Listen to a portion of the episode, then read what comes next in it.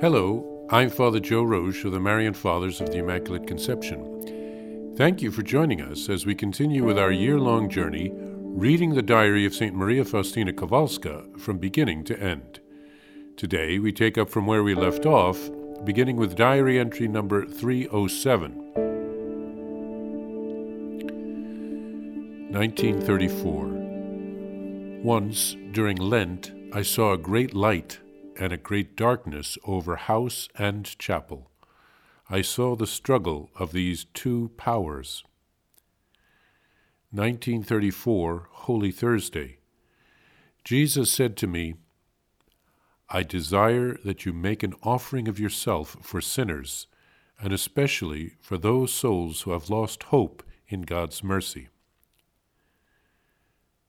God and souls, an act of oblation. Before heaven and earth, before all the choirs of angels, before the most holy Virgin Mary, before all the powers of heaven, I declare to the one true God that today, in union with Jesus Christ, Redeemer of souls, I make a voluntary offering of myself for the conversion of sinners, especially for those souls who have lost hope in God's mercy.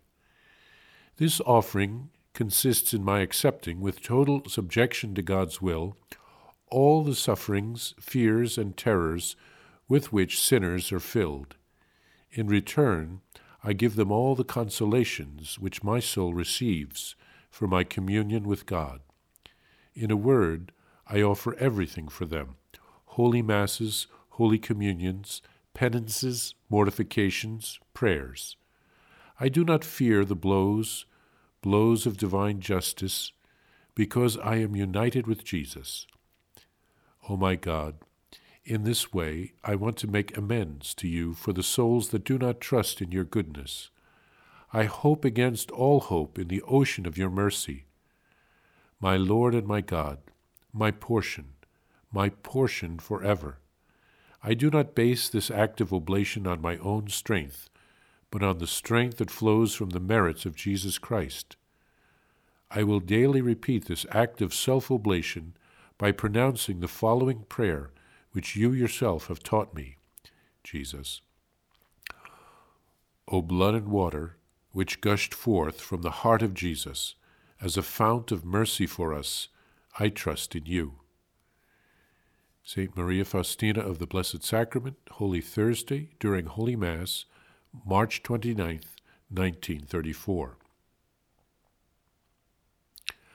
I am giving you a share in the redemption of mankind you are a solace in my dying hour.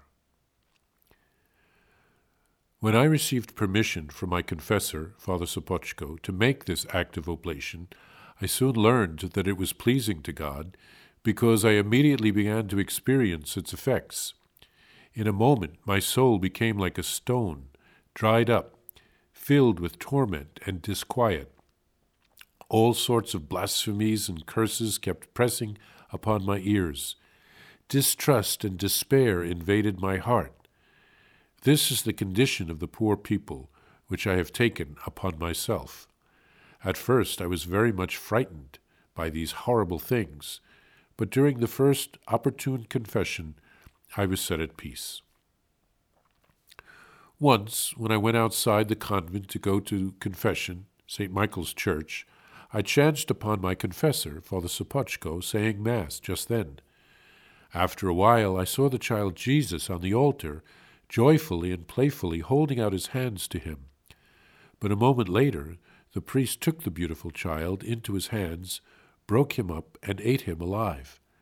At that first instant, I felt a dislike for the priest for having done this to Jesus, but I was immediately enlightened in the matter and understood that this priest was very pleasing to God.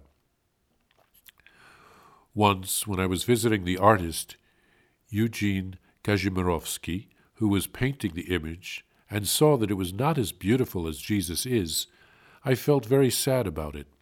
But I hid this deep in my heart. When we had left the artist's house, Mother Superior, Irene, stayed in town to attend to some matters while I returned home alone. I went immediately to the chapel and wept a good deal. I said to the Lord, Who will paint you as beautiful as you are? Then I heard these words Not in the beauty of the color, nor of the brush lies the greatness of this image, but in my grace. St. Faustina writes that she saw a great struggle between a great light and a great darkness over their house and convent during Lent. The Gospels, especially St. John's, is filled with imagery of light and darkness representing good and evil. That it happened over a religious house where there are many souls consecrated to God is not surprising. It happened over St. Faustina's convent, where she was receiving special graces and the evil one was always trying to destroy God's plans. And finally, it happened during Lent, the preparation for Easter, which reminds us of the forty days that Jesus spent in the desert preparing for his public ministry by fasting and praying and being tempted by the devil. So the spiritual battle is always ongoing. On Holy Thursday, the day Jesus made the offering of himself in the Last Supper and accepted his fate in the Garden of Gethsemane, Jesus asked Faustina to make an offering of herself, an oblation, like the sacrifice offered on the altar during the Mass. She is truly a victim soul. She unites herself with Jesus, and she gives her consolations from Holy Communion, etc., to sinners and those who have lost hope in God's mercy. And in exchange, she takes on all of their temptations, their blows, their uh, sufferings, their uh, anxieties, their fears, all kinds of difficulties. It wasn't easy. But she doesn't rely on her own strength, but on Jesus' strength.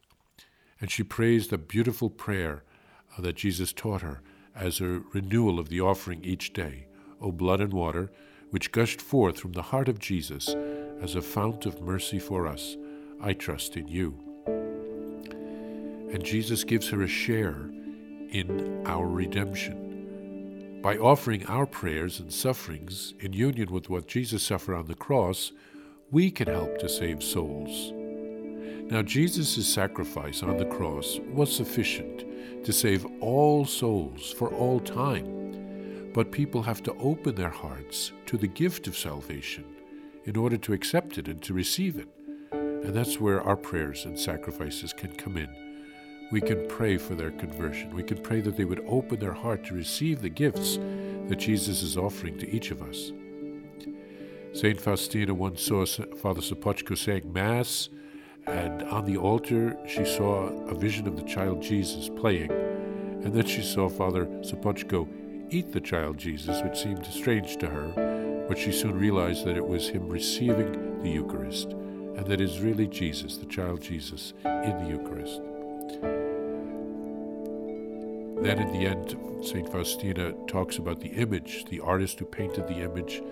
The image doesn't represent Jesus as beautiful as he is, and she was sad and disappointed. But Jesus says that uh, not in the beauty of the color nor of the brush lies the greatness of this image, but in my grace. So through every image of the Divine Mercy, the graces of the Lord flow out to us, and that is why it's such a, a powerful and great image.